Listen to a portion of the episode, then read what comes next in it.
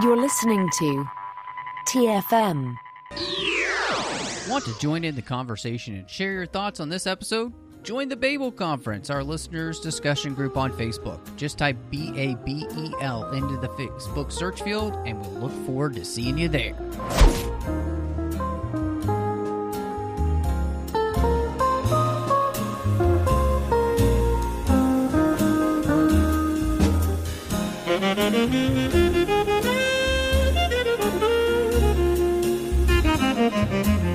Hello and welcome to TFM's local watering hole. And I am just one of the hosts here, Matthew Rushing. And I'm so excited to have back the wonderful, the brilliant, and how many languages do you speak, Christy Morris? Dos. Ah, excellent, excellent. Well, even I understood that. Uh, so we are going back in time. We're going to have a blast tonight, I think, talking about a film from 2002, The Bourne Identity. But before we dig into that, you can find us wherever you get your podcasts. Of course, if you're listening, uh, please just hit subscribe wherever that is. And so you can get all of our episodes as soon as they release. Uh, you can also uh, interact with us and follow us on places uh, socially. Uh, we've got Instagram at the 602 Club TFM. Of course, you can also find us on X, Twitter, whatever they call it these days, at the 602 Club. The entire network can be found over on Facebook at facebook.com slash trekfm. You can also join our listeners only discussion group on Facebook called the Babel Conference, and you can find that by typing Babel Conference into the search field on Facebook. You can also find us online at trek.fm as well as support us over on Patreon at patreon.com slash trekfm. Uh, if you like what we do and you want to make sure that it keeps coming to you, that's the best way to make sure that happens over at patreon.com slash trekfm. And last but not least, if you do like the show, help support the show with uh, digital word of mouth, personal word of mouth, uh, and also, of course, uh, reviews and star ratings on any of the platforms like Apple Podcasts or Spotify. All of those are great ways to make sure that this podcast keeps intriguing new listeners. Uh, now, Christy, this is this is really interesting because, of course, uh, the the Bourne Identity uh, starts its life as a novel, a novel series by Robert Ludlum, and so this is one of those that goes from page to screen. And so, first, I'm really interested to know from you if you had ever read the novel before coming into the film, and if so, you know, what you had thought of it. Well, unfortunately, it's going to be a short answer. No, unfortunately, I haven't. And the sad thing is, too, I bought the books and they are somewhere in my house, and I just never actually read them. I love that. No, I totally understand. It's it's um so I have read the books, Okay. um, but I believe that I actually read them after I had seen the films. Uh, and so, and and if anybody has read the books, you do know that the books are quite different. Um, and uh, what's really interesting is that, you know, coming to this this adaptation, uh, you have the director who is actually a fan of the source material. Um, but then you have uh, the writer of the film, Tony Gilroy, who people will know from things like Andor and, of course, uh, Rogue One and many other great adaptations. He was not a fan of the source material and kind of felt like it wasn't a great thing to try and adapt. And so, um, I, I find most interesting, in all honesty, is that this is one of those things that takes very few pieces of information from its original source uh, and just utilizes some some basic stuff. And, the biggest thing was is that you've got a guy who finds that he only knows how to do one thing, which is kill people. Um, and that's pretty much what they use as the basis for this. And so, um, which is, I, I think, you know, really smart because having read the books, they're very much kind of drenched in the 80s and an 80s sensibility, and they're a lot more complicated. There's so much more going on. And so, in many ways, I feel like this storyline, by being stripped down to the very basis and creating something that they were hoping for, would would feel more modern. Um, I, I, think uh, this, you know, really works. Um, I was also really surprised to find out, and this is not something I knew, but that Ludlum, the writer, actually befriended uh, Doug Liman who uh, actually has visited his home repeatedly to consult with him on these things, and he he actually really likes um, the uh, the adaptation.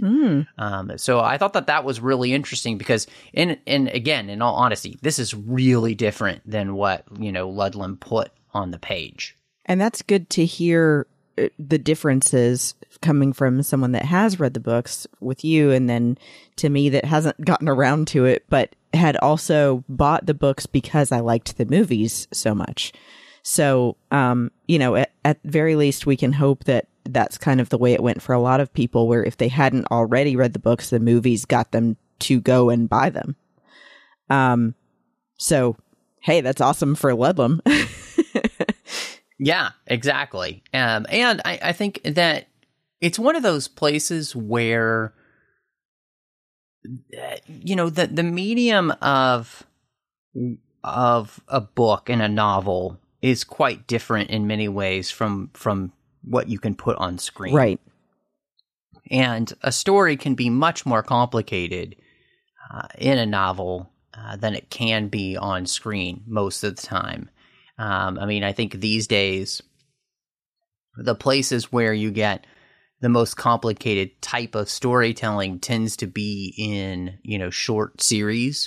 Uh, now you know like on something like an hbo where you can really dig into that type of thing. But you know a, a movie that's just at two hours it's it's very difficult to do that. So you know when you take something from the page and you put it on screen making those uh, judicious cuts um, and even changing from the source material can be the best way to go. Mm-hmm. Um, and uh, you know, again, too, I mean, this is something to which I think to to bring it up to a more modern level and not have it kind of so bogged down in many of the things from the 80s that a, a, lot of people in the early 2000s might not have been as familiar with anymore as well, especially younger audience members when it comes to the Iran Contra affair, uh, you know, something like uh, Vietnam, all of these type of things to which, you know, are starting to move out of the cultural zeitgeist um, and to, to give this a more modern spin, I think, you know, of course, really ended up working. And so, mm-hmm. um, yeah, it's, it's always interesting when you get a book uh, and you turn it into a movie, you know, and I also think too, it's a little bit easier with this um, because I don't think that it's it's like a novel series that was, you know, beloved by just an incredible amount of people. It, it, it, it, it, you know, I mean, there's a big difference between doing something like this and say Harry Potter, right? Right. everybody's read, you know, at the time Harry Potter, especially when they're at, uh, doing the adaptations. Um, this is different. Mm-hmm. So, um, well, and if I could add too, I think that here the um, director Doug Liman really noticed that this could be great, that it had good bones, and mm-hmm. if it was yeah. pared down to the core point of the story, and that's a character study, that it could mm-hmm. really translate easier to screen. Um, and you and I've talked about that before that, you know, some of the best movies ever sure. are really bare bones and you're just focusing on one or two key plot points or characters and you're mm-hmm. just sucked in. And so you're realizing right. as an audience that you're following along, particularly these two people for most of the story, that other people may come and go, but this is the central theme. And so you're eating out of the palm of their hand, waiting to see what's going to happen next to Jason Bourne. Yeah, absolutely. Um, no, I, I, I couldn't agree with that more. But I think it's also interesting how much you know this type of adaptation kind of ends up owing to uh, the the James Bond series in the sense that, you know, most of the James Bond movies only take bits and pieces from the actual novels and then, of course, their titles and then make up their own story, mm-hmm. you know. And so uh, I think in, in a lot of ways it's interesting because they were a good template of kind of how to do this, right? Um, and uh, and utilize just bits of information and then kind of crafting your own thing, which you know is is very interesting because I think by this point, you know, we talked about this movie coming out in 2002, and that in a lot of ways, I think there's a new identity that is coming into film. I mean, the world is changing. Uh, James Bond had changed at this point. You know, uh, Goldeneye had come out, Tomorrow Never Dies, and then the latest Bond movie would have been The World Is Not Enough. Um, but what's interesting here is that Bourne as a series, and, and Bourne as this first movie, it, it's really going to change everything. So, you know, normally we kind of put this at the beginning, but I'm I'm really interested to hear about you know your first experience with seeing this movie and what you know that first viewing did to you as a you know I know you grew up watching a bunch of action films with your dad and stuff. So you know how did this sit with you as you, you know you you came out of the theater that first time? Well I know for sure I saw this in the theater and I actually was 15 when this came out and it was at a time when, you know, obviously a lot's changing in my life. Um, and I'm young and impressionable and um, had a lot of experience, especially with action, but with the Bond franchise as well. And I think the thing that really blew me away about the Bourne movies, and especially with this first one, was for one, it was not like Bond in the sense that it doesn't really focus at all on a love interest. It does a little bit here and there with um, Franka, but the main point is just about Bourne himself and how he has amnesia and he's trying to figure out who he is. And I like that it was so much more of a focus on him as a person and not on trying to be sexy or be in like the spy genre as much as just to be its own thing. And that the action was so upfront and in your face. The perspective for all of the action scenes was like you as an audience member are in the middle of the fight yourself. And that was something I hadn't seen before. So I, I remember just being blown away and thinking, I cannot wait to see more because of this one.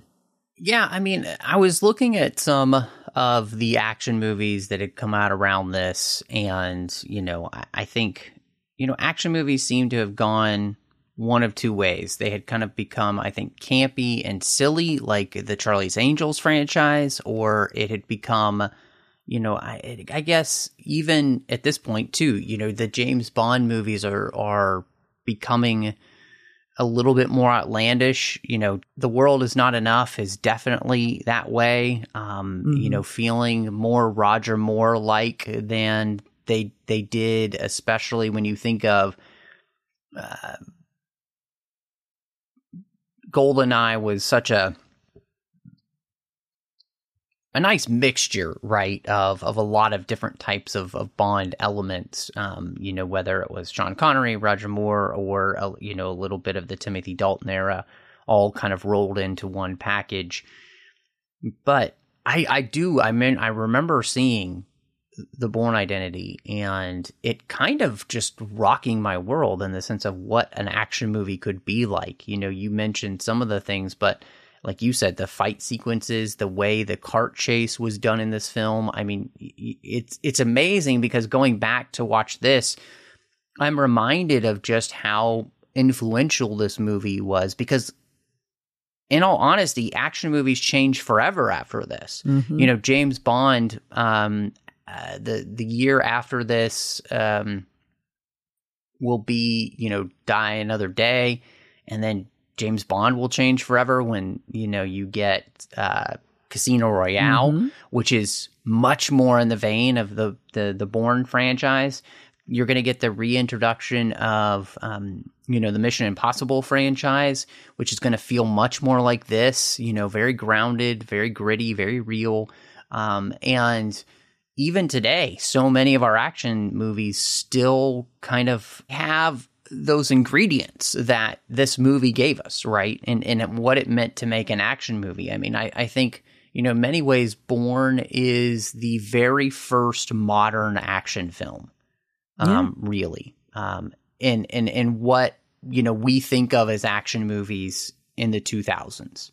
Uh, and it, it's it's fascinating again to go back and watch this original and see just how much that was the case. Uh, and, and, and in all honesty, you know, and, and of course, tongue in cheek wise, but th- this did create a new identity for action movies. Nice. Um, you know, um, and you, you talked about, you know, again, you know, you think about those, those fight sequences and, and gosh, um, you know, uh, fight sequences became about, um, you know, what thing could a person pick up, you know, just an everyday object to to be then uh you know a weapon. Mm-hmm.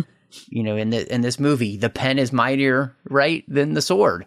Um and exactly exactly you know? And so i mean but that those are the types of things to which this series introduced into the world of action films and that forever changed the landscape. mm-hmm. And so I, I, just think that that's just a really interesting thing as I was rewatching this movie and seeing how, again, bits and pieces of what it does is in the ingredient to just about every other type of action movie that comes out these days. Well, and I think a big part of that too is owed to the fact that Liman, his really only big name film, and I wouldn't say it was that big of a name, before doing this film was Swingers, which I find to be yeah, so funny. Very different type yeah. of movie. Um, and so he definitely was characterized as more of like an indie filmmaker and even shot a lot of the scenes himself because he felt like the perspective just mm-hmm. wasn't right yeah. if he wasn't doing it. And this is so me, by the way, if I ever became a director, cannot know how to delegate. Um, and so I think too, it's funny that then if you see in the future, he directs Mr. and Mrs. Smith, which also has some really mm-hmm. gritty action where Angelina Jolie yeah. hits someone in the face with a telephone. Right. Yeah. like, I mean, picks up one of those old rotary phones and smacks Adam Brody in the face with it. So, yeah. Clearly, he, uh, Liman also kind of favors that idea that you mentioned of like everyday objects that could be repurposed into a weapon. Yeah. 100%. I, I mean, it, it's, uh, it's just, it's astounding. Again, you, you have these moments in film history where things change, right? You know, mm-hmm. uh, Star Wars forever changed what it means to be a blockbuster. Um, you know, you have Terminator 2 forever changed what it means to be an action movie, a, a, a blockbuster. Uh, I think this movie forever changes what it meant to be uh, an action movie, you know? And I think part of that is really interesting because uh, when you're finding Bourne's identity in the casting here, you know, the the people that they had as a range of actors Brad Pitt, uh, Russell Crowe, Arnold Schwarzenegger, Tom Cruise, Sylvester Stallone, um, and all of these are names that are in the hopper. And there are a few of those to where I can kind of see this working, I guess, and some that I can't at all. But I mean, like I, because I, I, think of Tom Cruise, you know, and what we see him do, especially in the later Mission Impossible movies, and I think, okay, maybe that could work. Or mm-hmm. in, in, all honesty, too, Russell Crowe at this time, I could see him working. Um, but you know, I, Brad Pitt, too too pretty, you know. Um, Russ, uh, Arnold Schwarzenegger or Sylvester Stallone, you know, no, I just don't see that working at all. And I think I'm incredibly thankful that they ended up with Matt Damon because there's something about him as this character. He's so unassuming and so kind of like normal looking and almost boring looking that really I think is the thing that makes this character, you know? Mm-hmm. Yeah, I mean, I I think here you needed somebody that was a little bit of a lesser known than some of those other actors at the time. You know, Damon was still pretty young. He had done like Good Will Hunting um, and Talented Mr. Ripley by this point, but not experienced to the level of like Stallone. Um, and so you needed somebody like that that could really become the character of Bourne. And although later we see, you know, what Pitt can do as like in Mr. and Mrs. Smith and um, Bullet Train and stuff like that, um, at the time, I don't think he would have been the right fit. And so I think that you're right that Damon is unassuming. He's capable of coming in and really becoming this character and also not looking like the traditional CIA agent Mhm. that you might expect. It's Yeah. not like he's, you know, in super top shape like an August Walker, you know, um, Mission Impossible character. Um, and doesn't look like he even knows where he is most of the time, much less, you know, being Right. ready for a fight because he has amnesia. So, yeah, I think he Mhm. does such a great job at playing this out as a guy who is just trying to figure out who he is and also survive. Yeah, I mean, uh, so I, I think you had hit on something earlier that just really struck me, and I thought it was so incredibly astute. Is the fact that, that, that Matt Damon is the is the person I think that can bring this character to life, like the inner person, you know, and play this in a way that you really do kind of find believable. And again, I think it's just because you know he has this ability to to be this kind of every guy this you know like this everyman that in a way that i don't think any of the other people on this list would have been able to do. To be very again very unassuming and um, to play uh, just a person truly struggling with who they are.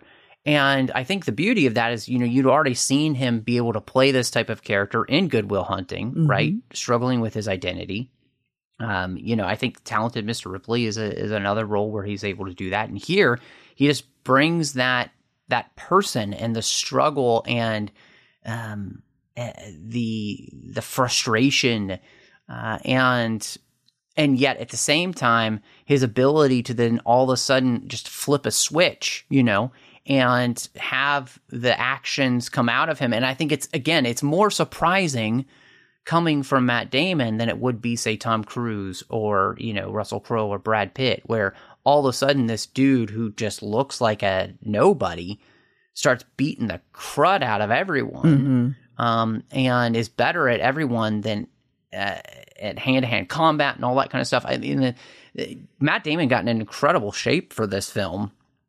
But again, because he's he's young, really fit and everything, he he doesn't look like again like a Sylvester Stallone or a Schwarzenegger where they're just buffed out to the max. You know, Right.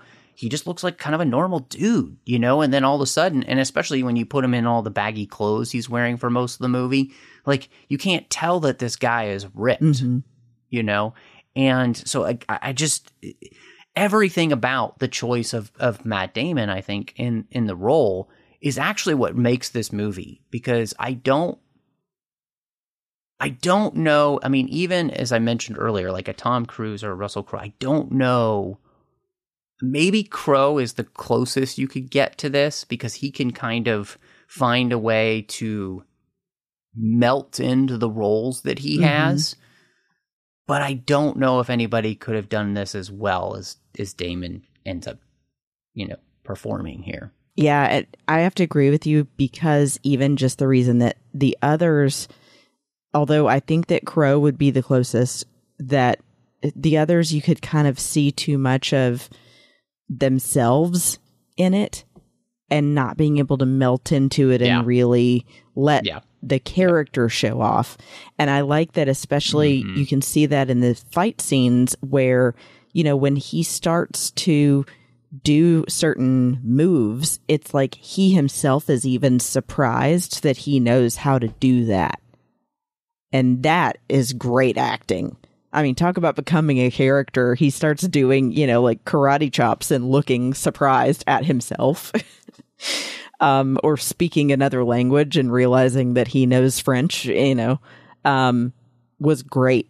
And I couldn't see, you know, somebody like Stallone being able to do that the same way. Oh my gosh, I, I couldn't agree with you more. I, I think it, it's it's one of those things where, um, and and I, I do think like Tom Cruise uh, will be with the Ethan Hunt role. Mm-hmm.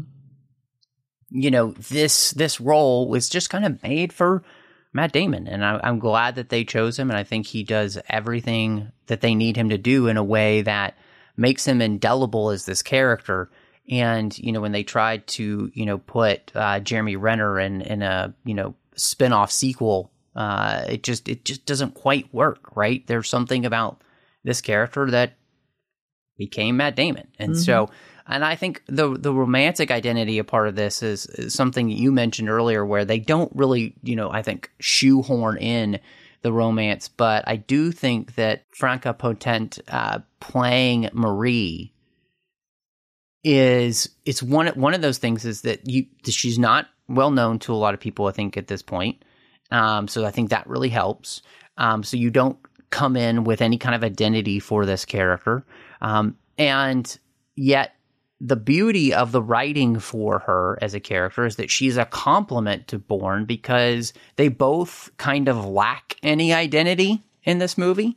And yet they find their identities through their relationship with one another so that by the time you get to the end of the movie, um, their relationship has actually helped them become the version of themselves that they do want to be. Mm-hmm. Um, which I, I, you know, I think is incredibly beautiful about this movie, and I think that's one of the things that really makes it work. And she is just, you know, being German herself, having the accent, everything about her, I think, uh, is honestly perfect in this movie. Like, I was really struck by just how good her performance is and how well she matches up with Matt Damon, and they and they complement each other so well with what they're doing on screen. Yeah, their chemistry is really great. And I like that she's not included in the movie to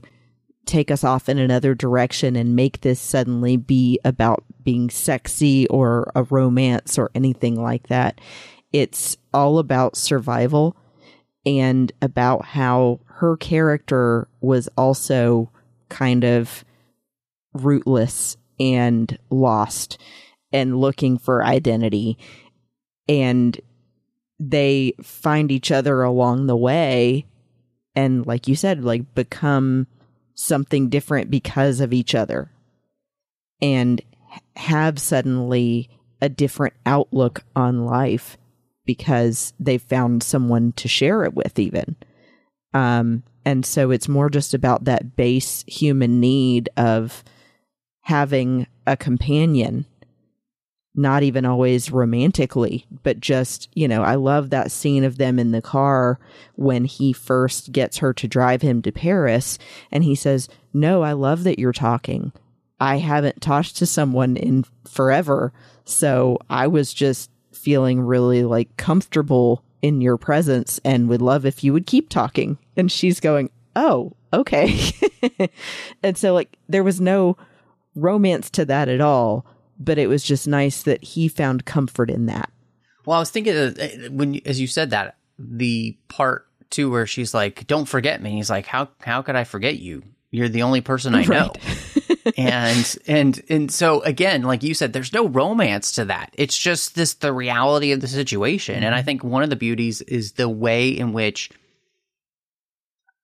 I, I think the romance feels so organic because again the way that they've crafted the movie and the way that the characters are being portrayed by both of the actors here is so complementary. It, it's no wonder that these two people who feel completely lost in life they feel like people who have no idea who they are they're helping one another to find out who they are and who they want to be right? Um, and the things that are going to be important to them and so I, I think that there's just something I mean, this is the place where I think you know Tony Gilroy and his writing and everything really come through. Um, but then that has to be translated on screen through the actors, Right. and I think that you know when I you know the background of this film and you read about it and and it's a slog for them to get this made. It's there's a lot of difficulty that happens in this.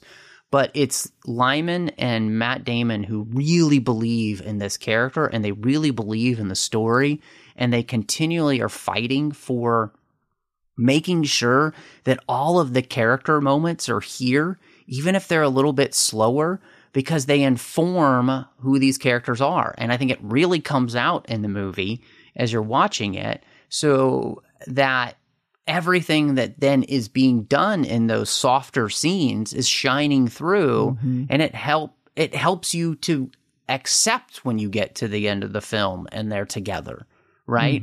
Like you you have gotten to the place where you want that to happen because of the portrayal of the characters. Um, and like you mentioned the chemistry that they have on screen. Mm-hmm. and so it, it's one of the important parts where if you do it right, you don't have to force it because the actors are going to make you believe Exactly. and they're going to have you rooting for the characters, you know? Mm-hmm. And that's that's what happens here. Oh yeah, I mean absolutely. I think that if you didn't have these two actors together to make the characters come to life, that it doesn't work the way that it should. And that Franka in particular really brings that softness that you mentioned of being sort of a representation of us as the audience to be along for the ride and asking questions and not always getting an answer but seeing the values that Jason upholds, like protecting children and um, being willing to put his life on the line before everyone else, um, and to even send her away and give her all the money he has to keep her and her friend and his children safe. So it's like those are inherent things that people that make people who they are that she learned about him and realized that she cared for him. So, you know, and then same thing with her, you know, the fact that she showed loyalty to him even when she didn't have to. Um and and did also hold him accountable for things, you know, asked him why he did something or, you know, was terrified when she found out he was actually an assassin. Um she just plays those scenes so well, even with just her expression, much less her dialogue or, you know, I'm glad that you mentioned as well with her German accent and everything, you know, it actually saying some German curse words in the movie, Scheiße, was funny. Yeah, you know, you mentioned something there that I didn't even put on the outline, but it really struck me. Um, the the whole idea of this psychological identity of the character Bourne, and how you know we learn throughout the movie that he's a part of this uh, Treadstone project, where basically they've been programmed, Mm-hmm. uh, reprogrammed as as as human beings to be these perfect agents. And what I find fascinating about the movie then is we see uh, his baseline instinct that's come out. It, it's almost as if his brain has been reset, right? Because what happened? Mm-hmm. Because his baseline instinct is quite different than the person that they had trained him to be. So as he's remembering things or whatever, all these things that he could do, uh, these these basically they these instincts that they've given him, whether it's languages or you know uh, fight moves or all this type of stuff. But there's something deeper and uh, more human that has has arisen out of you know him being shot and almost dying, and it's it's like it's reset his brain back to what we would consider to be more human, Mhm. right? and that psychology i think is is just really interesting because what has happened is is that and you can see it in the other agents that we he faces is that they have dehumanized them and it's that humanity moment of you know when he's standing there with the gun to Wombosi's head and his children are in the room that humanity is the that he finds again is the very thing that continues throughout the rest of the movie mm-hmm. so that um and you know obviously it, it's something to which i think is um a clear message of the movie of the inhumanity of um you know this type of work. And what the the questions about you know what are we doing and why? And just as you were talking that really struck me and, and i think it stands out really interestingly in the film. Yeah i'm i'm glad you mentioned that too because that scene did really stick out to me and shows exactly what you mean of the dehumanizing of people to the point that they're just a shell with orders. You know, it's like the uh, Clone Wars, you know, good soldiers follow orders. Um, he was the soldier that realized what he was doing was wrong and pulled back. And so it's almost like proving that there are some people that can't necessarily be reprogrammed, that his natural instinct was still to protect someone's children and to protect mm-hmm. someone who had children there in the room with them um, and to resist that reprogramming and now obviously there's times when he his instincts do kick in or it's you know a kill or be killed kind of moment later in the stairwell but that at his core he has these things that he will always believe are right and no matter what programming he went through resisted that and made sure that he was still doing what he thought was right. Yeah, that's a great point. It's it's interesting too because you know we talked a little bit about this just with the way the film you know kind of changes the landscape of action movies, but I, I think the identity of this film uh, is something that is is really well done when you think about the look and the feel of it, the production value of it, um, the way it is very you know grounded and it's real, it's gritty, and part of that is that you know they're they're filming all over Europe in these real places, um, and I, I, think you know they also set the look of the film with the action, but also the way it's shot with the kind of the the, the start of the shaky cam that's going to become um, you know dominant over all movies from now on, mm-hmm. um, and but I was just really again I was watching this movie again. It's been a while since I've seen it and I was taken aback by just how cohesive that look and feel is for the entire feeling of the movie um, and how well it works together to tell this story and just make you feel really invested because there's never a moment where I, I felt like anything kind of pulls you out of it even i mean even the older technology and everything that they're using like everything about the movie it all feels so realistic that I buy everything that's happening in the movie. And again, I was just never pulled out because it's so consistent. And that was the big piece that was so important to Liman, especially was making sure that everything felt authentic. I remember reading, he said, you know, he wanted to make sure that the places that they filmed, like in Paris, looked like what you would see if you were a person really in Paris. He didn't want things to take people out of the scene because it didn't look correct or consistent with places they had been to.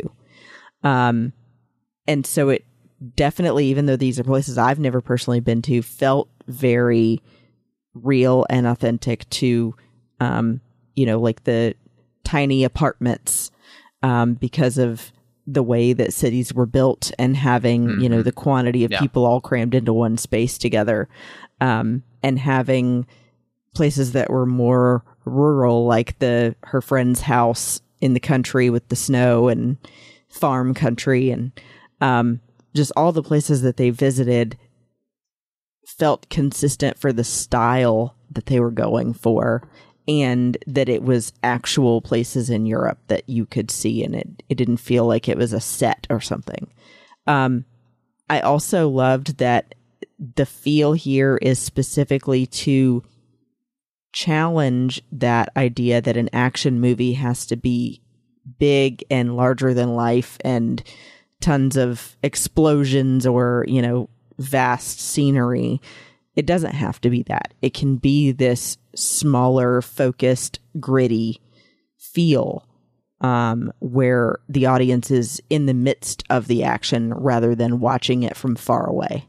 Yeah, I mean, I I think those are all excellent points, and again, it's one of the places where you know you're kind of setting aside the James Bond style, uh, and you're doing something that, in many ways, I think it, you know, the film closest to this that I can think of action wise, and then the genre is like a License to Kill, you Oh, know, yeah. from James Bond, where very down to earth, very gritty, very raw, um, and yet there was still some of those kind of silly parts in that film, whereas this doesn't have any of that.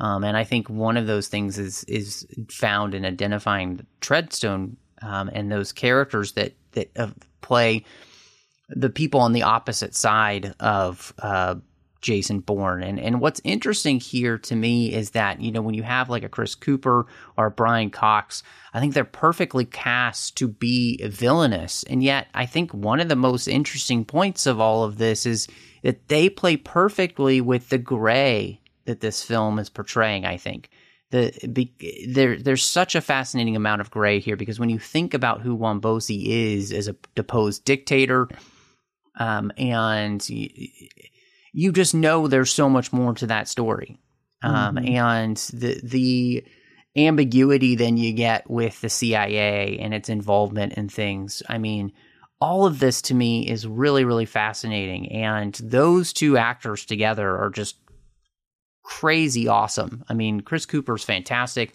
Brian Cox is amazing. And I think they both do a phenomenal job. And then you throw in like somebody like a Julia Stiles who you would not expect to be in this type of role. Right.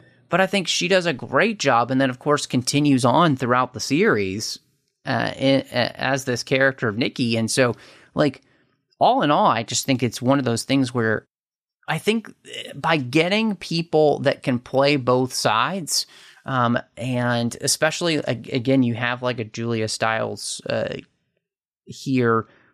You, you're not casting straight up villains, but you're you're casting people that I think can create some kind of nuance, right? And because when you see like a, a especially a Julia Stiles on the, on the screen, you you want to kind of be on her side, right? Because of the type of person she is, you know. Um, and so I, I think that's one of the things that they do really well in this movie with, um, you know, the the Treadstone actors. I love that they chose actors here that can be so versatile. I think that it specifically, as you called it, Chris Cooper and Brian Cox really stand out and show through the writing and through their performance that not people are not always for sure the good guys and the bad guys that sometimes there are these areas of gray where it's like it, they're doing a job and then at the end of the day like Wombosi he's home being a dad you know? And it's it's showing that people are complex and that you know you have to decide sometimes if it's to follow orders or if it's to be human and make a decision on the spot depending on how you really feel is right and wrong um and so I, I love that Brian Cox, especially as a character, he's able to portray this boss who seems very unassuming and is just hoping to wrap things up. And then you realize when Chris Cooper's character is killed that he ordered that. Um, Mm-hmm. and he's Everyone actually in control, you know, and also that people can surprise you. you know, I don't think Mhm. that um Conklin ever thought that his boss had it out for him. You know, it was almost like Right. he was Yeah. just being informed of what was going on and hoping it was going to end up okay. And you're like, oh, never mind. He's not the victim here. Right. Well, and I think that is one place, you know, uh, Liman had admitted, you know, that they had jettisoned a lot of the con- content, of course, from the novels because it was uh, kind of stuck in the politics of the 80s. And he very much, you know, has his own political views, and I do think that they come out in this film. Um, you know, it, it it's not hard to see how he feels about uh, U.S. foreign policy, Mm-hmm. and um, and so and and yet he said he didn't want to try and you know cr- kind of cram his feelings down the throats of others, um, and uh, but I do I, I think that one of the interesting things about the movie is that when you begin to think about what's actually happening in the film, um, and the the people involved in it, you know, nobody is. Um, there's not a lot of moral high ground, you know. Um, Mhm. Again, uh, I- and if there's any maybe one failing of the film, I, I think that it would have been interesting to know exactly what Wombosi had done as the Nigerian dictator and what that had got him exiled. Um, but you get the feeling like obviously it's it's just not good, Mhm. right? Um, and obviously too, we we know that the CIA has had involvement in that happening, but also their other involvement in in Africa, and so there there's a there's if there's I guess maybe any criticism I have of the film is that I do feel that um, there probably could have just been you know maybe a couple of lines here or there that could have added a little bit more shading to that, uh, so we had a, a better understanding. But I it's another place where I think the film it doesn't you know create easy answers for us um, for the most part and I, I think that's one of also the ways in which you know this movie um, allows action movies in some ways to evolve from just being about heroes and villains to sometimes making things uh, just a little bit more complicated hmm Yeah, I mean, I think we're both saying the same thing of that there's a lot left open to interpretation, I think intentionally Mhm. with this movie. Um, but I do agree. I think that there could have been a little bit more explanation about what Wambosi did that would have earned him exile and execution. Um, Mhm. yeah. and then two you know maybe a little bit more about if there were other things treadstone was trying to accomplish because it seemed like that also was just a piece in a bigger plot right that was then completely scrapped. So um, uh, by the characters i mean not the, the writing of the movie Sure, sure. It also, of course, you know that seems like the thing that they end up, you know, picking up with the sequels as Right. well as you know digging into Treadstone, but also uh, all of those type of ideas, one hundred percent. So, um, I did want to ask you too because uh, the the musical identity of this movie, I think, is is in its score from John Powell is really interesting because I also believe it to be a place where um, you know, because of the limitations, they actually uh, got Powell, uh, you know, at the end of the of the creation of the film. He didn't have a lot of time to put all this together, but I think that a lot of what he ends up doing here, where you kind of have this rhythmic driving score, is another place where this movie ends up creating a template that you're going to see a lot of other action movies follow in the future. Oh, 100%.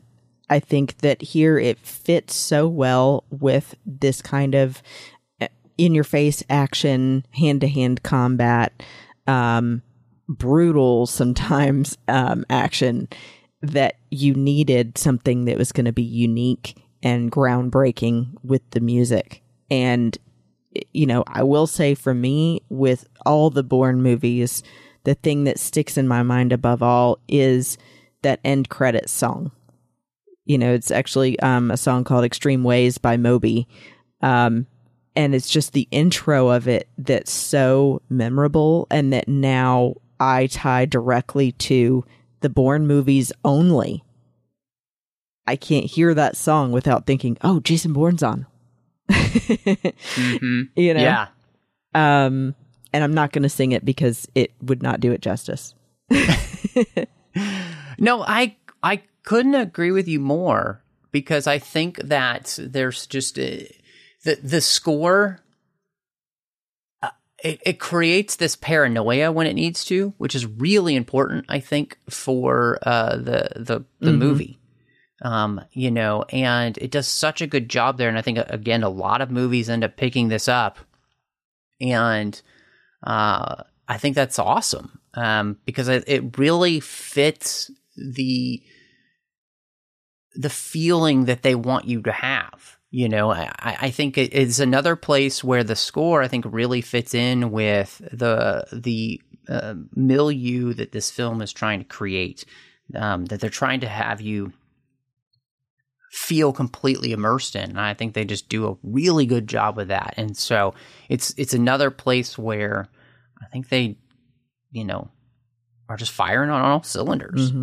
Well, it- you know, it's it's really interesting to to always get back into these older movies and kind of see how especially you know they hold up. But I I can't wait because I feel like we haven't really had a lot of bad things to say about this. So what would you rate the Bourne Identity? Well, I don't think I've hidden it very well, so I'm just going to come out with it. I give this a four and a half out of five pen weapons because it just still is so impressive. Um, and it doesn't need a ton of dressing up to do that. That's what I think is so awesome about this movie, and then leads you into wanting to see all of the subsequent ones because it starts with the basics and does them well and then combines it with this interesting music that kind of gives that paranoia like you said and a little discomfort because it's a um dissonant notes um i think it's so interesting and the way that it focuses in on the key basic pieces and um the fighting and then also having the um filming, you know, the cinematography, the way that it's done, it all works. And it, it just makes me want more. So it was awesome to get to go back and watch it again. And I still give it a four and a half out of five. What about you? I am right there with you. I, I'm four and a half out of five, and in all honesty, this is uh, because you know it's um, it did everything you said. You know, we had a couple of little things here and there, and and there's there's probably some stuff. Maybe if I thought about it a little bit more, I could say ah, I might want to see this. You know, do a little bit differently. But in all honesty, this is a great movie, an absolutely great film. Uh, and it's one of those things where, you know, sometimes you don't remember how good a movie is until you rewatch it. And then you're like, wow, this was awesome, you know? And I very much enjoyed rewatching this. And I found myself completely immersed back in the story, back in the world, pulled in with all of the action. And to be able to do that, you know, after all of these years is a hallmark of a great film you know? And so i'm so glad we went back and rewatched this. And so maybe we'll you know catch up with the other two sequels sometime down the road. But uh, christy you know if there's anything people wanted to catch up with you about where would they find you? Well, you can find me on Letterboxd, Instagram, and Twitter or X at Bespin Bell. And if you want to listen to a finished show I had with my friends Amanda and Teresa called Sabers and Spells, you can do that as well on the Skywalking Through Neverland network. And what about you? Well, you could find me all over social media under the name Matt Rushing02. Uh, you can also find me, of course, here on the network outside the 602 Club with The Orb, Warp 5, Literary Treks, Artificial Tango, and A Saddle Up. You'll also find me over on the Nerd Party Network with two shows. One's called Owl Post, talking about every single chapter of the Harry Potter series, one chapter at a time, and then Aggressive Negotiations with John Mills as we talk about Star Wars each and every week. But thank you so much for joining us. And y'all come back now, you hear?